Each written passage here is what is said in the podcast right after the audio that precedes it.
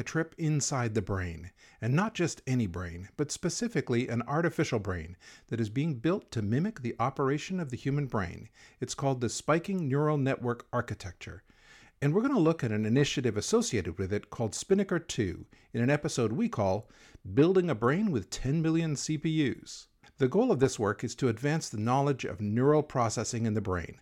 With me today to explain all of this are Steve Furber, ICL Professor of Computer Engineering in the School of Computer Science at the University of Manchester, and Christian Mayr, a Professor of Electrical Engineering at the University of Technology Dresden. Steve Furber is the ICL Professor of Computer Engineering in the School of Computer Science at the University of Manchester.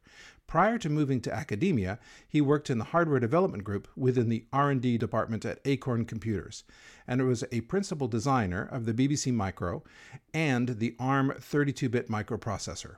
Having written my first book about the BBC Micro some 38 years ago, I'm very excited to talk to Steve. He holds many fellowships and awards, such as being a Fellow of the Royal Society, the Royal Academy of Engineering, the British Computer Society, and the Institution of Engineering and Technology. Meanwhile, Christian is a professor of electrical engineering at the University of Technology Dresden heading the chair of highly parallel VLSI systems and neuromorphic circuits. His scientific credits include the world first neuromorphic system on a chip in 28 nanometer CMOS, several novel mixed signal ICs aimed at the interface between nerve cell tissue and electronics, as well as foundational work on the modeling and circuit implementation of synaptic plasticity. He's the author or co author of more than 70 publications and holds three patents. Welcome to you both. Hi, Geof. Thank you. Perhaps we can start with what this work is about. Many of our listeners may not be familiar with the Spinnaker project and spiking neural networks. So, why don't we kick things off by providing an overview of what this is and why it's important? Okay, so Spinnaker um, as you said earlier, stands for Spiking Neural Network Architecture.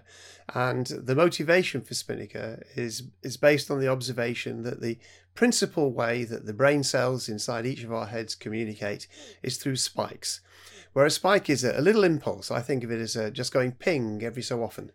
So all the thoughts you're having are spatiotemporal patterns of pings inside your head. And uh, that's quite a weird thing to think about. But the Spinnaker machine was built uh, to provide uh, a platform upon which we could build uh, realistic real-time models of, of, of brain functions. That is pretty amazing. So, at its heart, what are the benefits of spiking neural networks? The obvious benefit in the case of Spinnaker is if you want to understand the brain, uh, spikes are fundamental to how the brain works.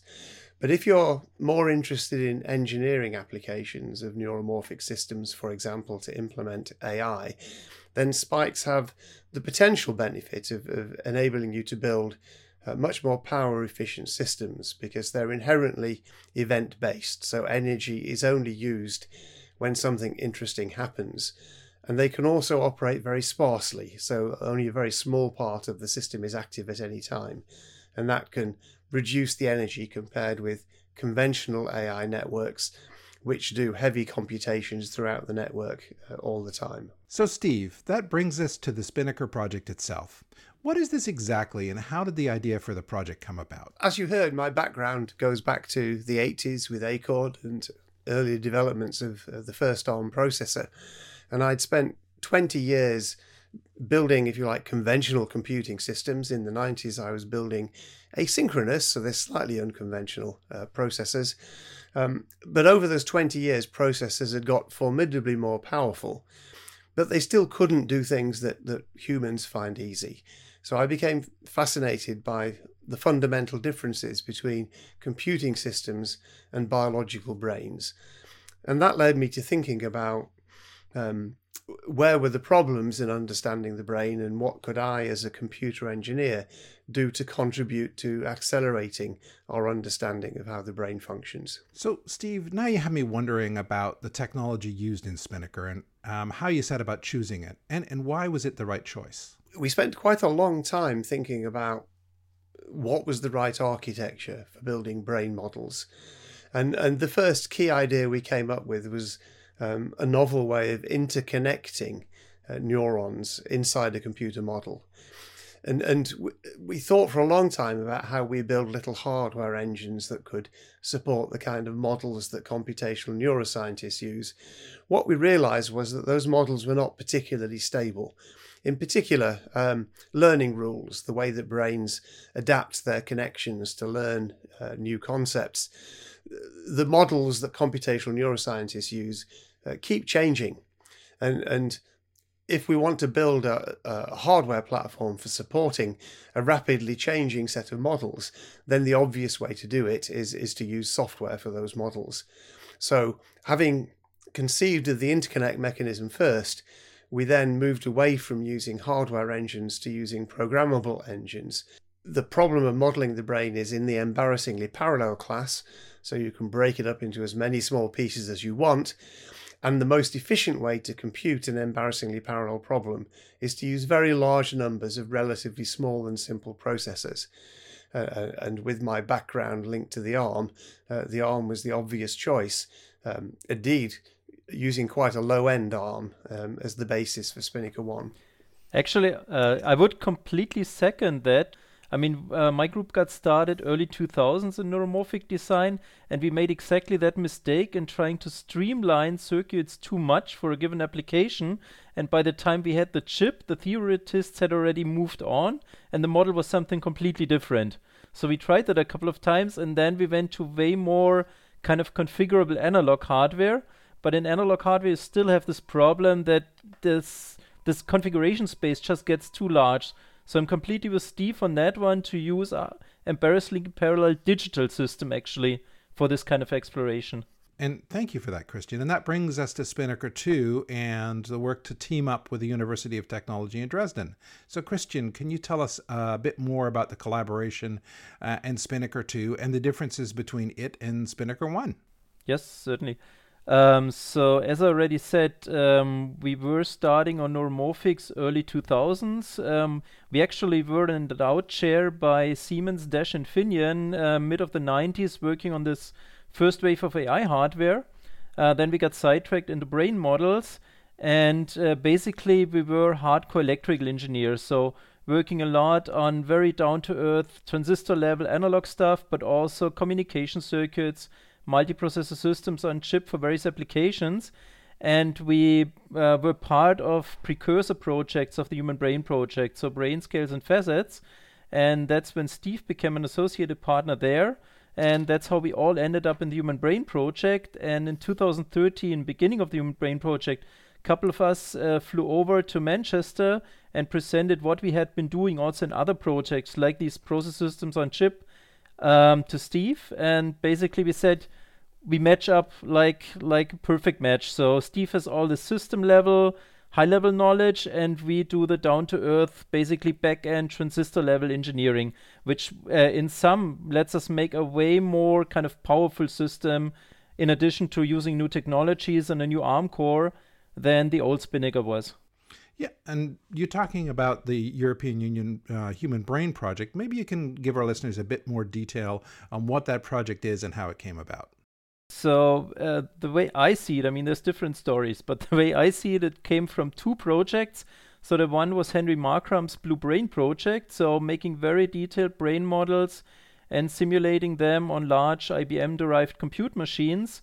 And the other one was the one we were part of, this wafer scale analog system, neuromorphic system that got built in Heidelberg. Basically, Karl-Heinz Meier, the head guy in Heidelberg, as well as Henry, they had proposed their own versions of projects for the flagship program of the European Union.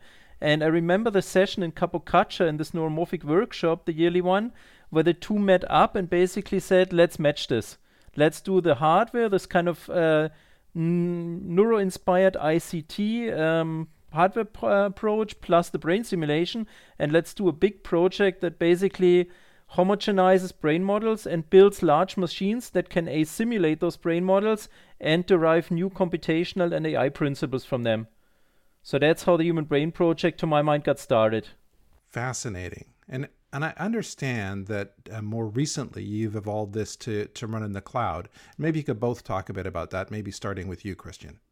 Um, so what we realized when we built Spinnaker 2 is, uh, of course, from Spinnaker 1 derived, it's mostly machine for brain simulation. but we built in additional accelerators which make the machine way more versatile, including, for example, a multiply accumulate array, which is the standard thing used to uh, do deep learning, deep neural networks on there. So uh, we just chopped around what the capabilities of that machine were and what it could be used for. And MindShare is traditionally connected to automotive industry, to industry, uh, or to companies working in the industry for zero field, and they need massively parallel real-time AI computing. And that's what made us decide to offer this not quite as a cloud service. It's more an on site or at least a geographically close cloud where you can still keep below the millisecond, even including the communication delays, and basically run something like a smart city with a localized cloud in real time, including all the sensor data, all the actors that need to be driven uh, in millisecond latencies. So it's it's a real time edge cloud, something like that.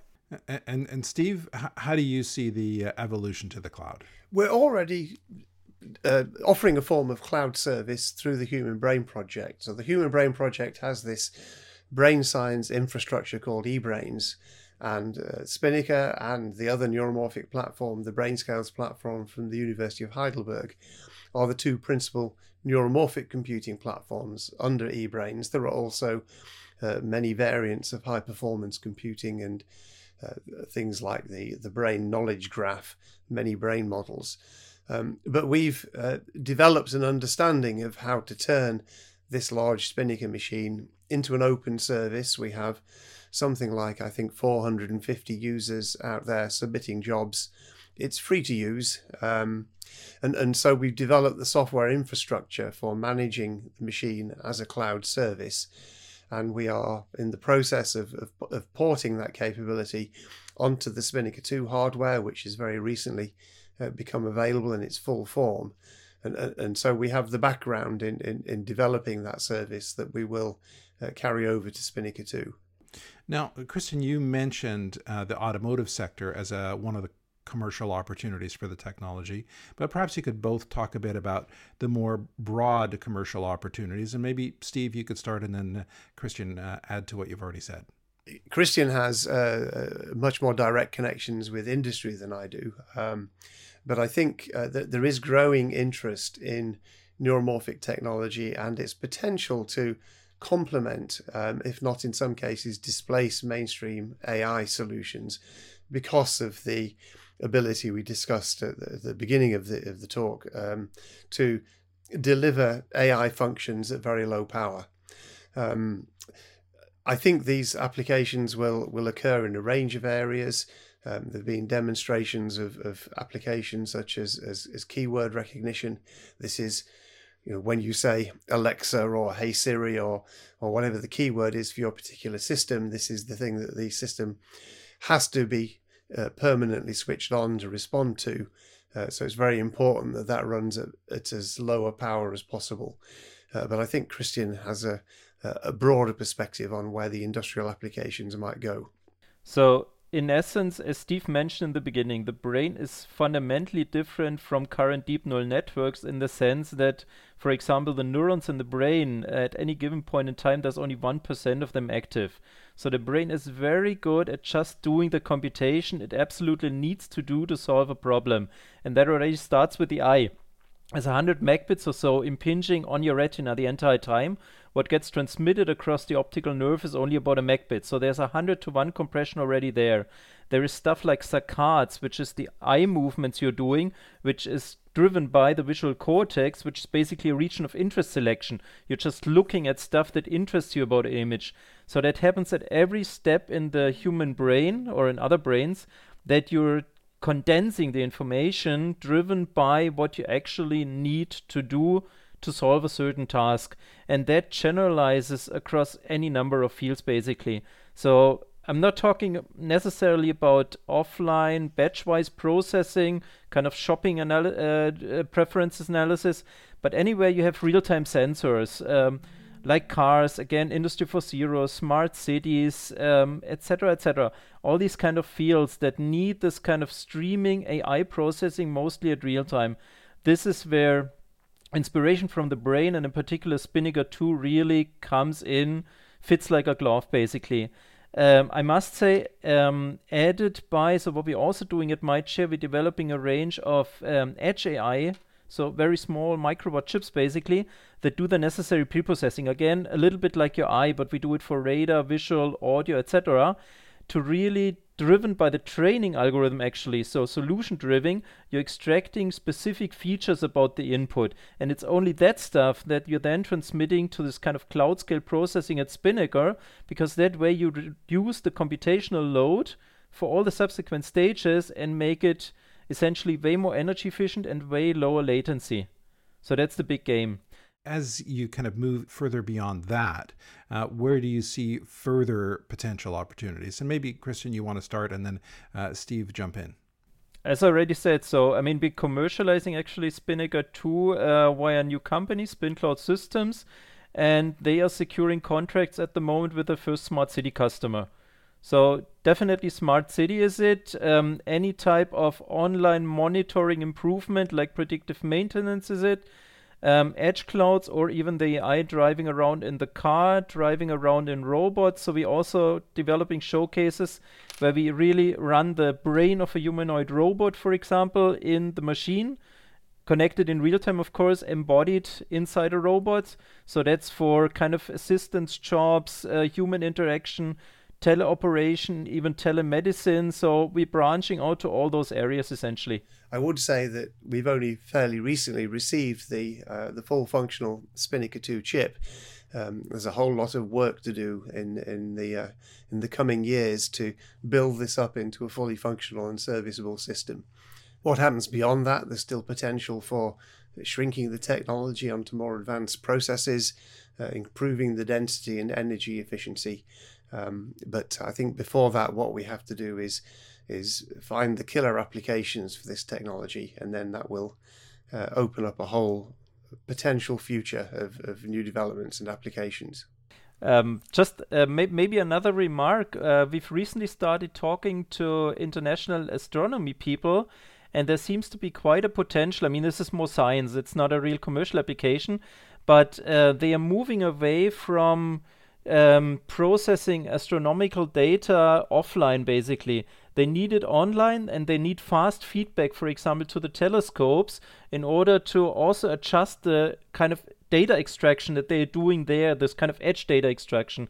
So um, basically, um, we will probably process data from the square kilometer array on Spinnaker in the near future. So, yes, we, we're just spreading out all over the place. Well, there's a lot going on, um, and uh, this is probably a pretty broad question, but uh, maybe you can just kind of tell me a bit about what you see as what's next for the Spinnaker project. Steve, you want to kick that off? I'm still really interested in, in using this technology to advance our understanding of the brain. I think understanding how the cortex performs its magic and how it interacts with all the other brain subsystems uh, will represent a huge advance in human knowledge it also has the potential to uh, facilitate the development of treatments for diseases of the brain, which I'm told uh, cost the developed economies more than uh, diabetes, heart disease, and cancer put together. Um, so they're hugely important economically. They have a huge impact on the lives of those affected and those around them. Um, so there's a potential for, for huge quality of life benefits from understanding the brain. And, and I'm I hope that, uh, if you like, our original vision for Spinnaker will will continue and contribute um, to those developments. Uh, completely agree with Steve. So definitely, uh, I'm also very focused on the neuroscience applications. Uh, which I think Sp- uh, Spinnaker 2 is a very good fit for because we can really do multi-scale models on the machine. So, uh, I mean, Spinnaker 2 will support maybe up to 10 billion neurons, 1,000 uh, times that in synapses. So maybe about 10% of the human brain. But if you want to do full human brain simulation, you don't necessarily need to do that at this detailed level. You could approximate entire areas of the brain that you're not interested in in black box models and just use, for example, the uh, deep neural network accelerators to train a black box I/O model, input/output model of a brain area, and plug that in at a high level in this model. So there's and for other parts of the brain, we could go very detailed down to individual kind of uh, molecular channels. So that's where I see us going in the neuroscience direction. to implement really large multi-scale models to understand the brain even more. And deriving from that um, kind of new processing paradigms, uh, first for inference, that's what we're already doing on Spinnaker 2, but uh, moving more towards Spinnaker 3, I'm very much interested in learning. Because learning right now, this backpropagation learning, it's very inefficient and it's definitely not what biology does. And when you see those very large natural language processing or transformer models, their scaling is uh, at the moment held back by learning. When you look at those papers, they're basically saying, yes, we would have liked to run this data a bit more, but uh, we already took months for training this system and we can't just rerun it. And there the brain just does not do it like that. So we will also look a lot at kind of brain derived learning algorithms that are as efficient as backpropagation in terms of um, uh, absolute performance of the network, but way more efficient in, in energy and delay, basically. And those will then enter, for example, the Spinnaker 3 design. So we will definitely do numerical learning accelerators also on Spinnaker 3. Moving away from Spinnaker technology and moving to the topic of AI as a whole, what excites you the most about what can happen in the future with AI? And perhaps, Christian, you could start us off and then close out with Steve. So, um, I'm actually very excited about what DARPA calls the third wave of AI, which in essence just means um, uh, combining old strands of AI again. Because I think all of those, like the expert systems, like symbolic AI, they describe parts of what the brain is doing. Deep neural networks is maybe what the brain is doing in the lower sensor stages, but certainly not in the associative cortex. That's more like symbolic AI. So I'm very much excited about kind of bringing together these different facets of what the brain probably is doing into one homogeneous model.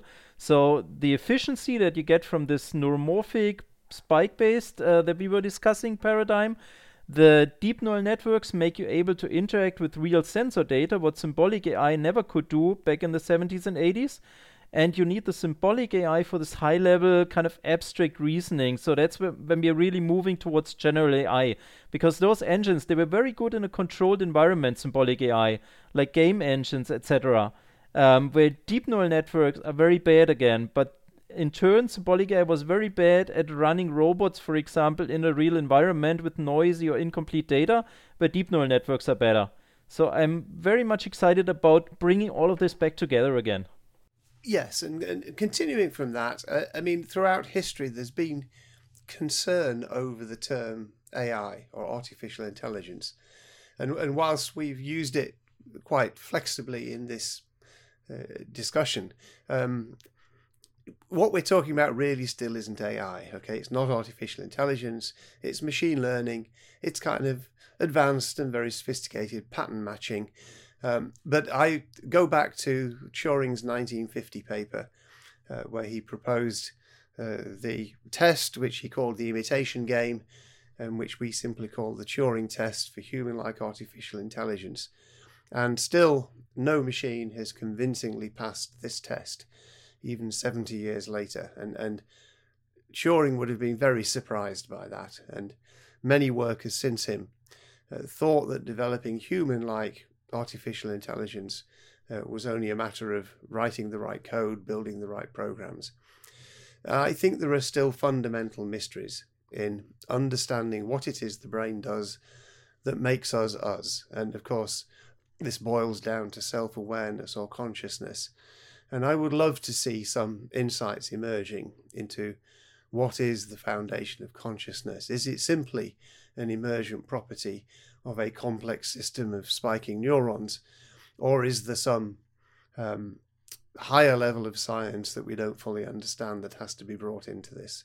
I think these are fascinating questions, and they're about understanding ourselves, um, which I think is always of interest to humans. Thanks so much to you both for, for those amazing insights. I feel smarter already, although it sounds like Spinnaker 2 is already smarter than me, and it's not even deployed yet. And I'm sure our listeners are excited to learn about this fantastic research and its potential impact on all our lives. Thanks to everyone for joining us today. We hope you enjoyed it and look forward to joining you again soon on the next episode of ARM Viewpoints.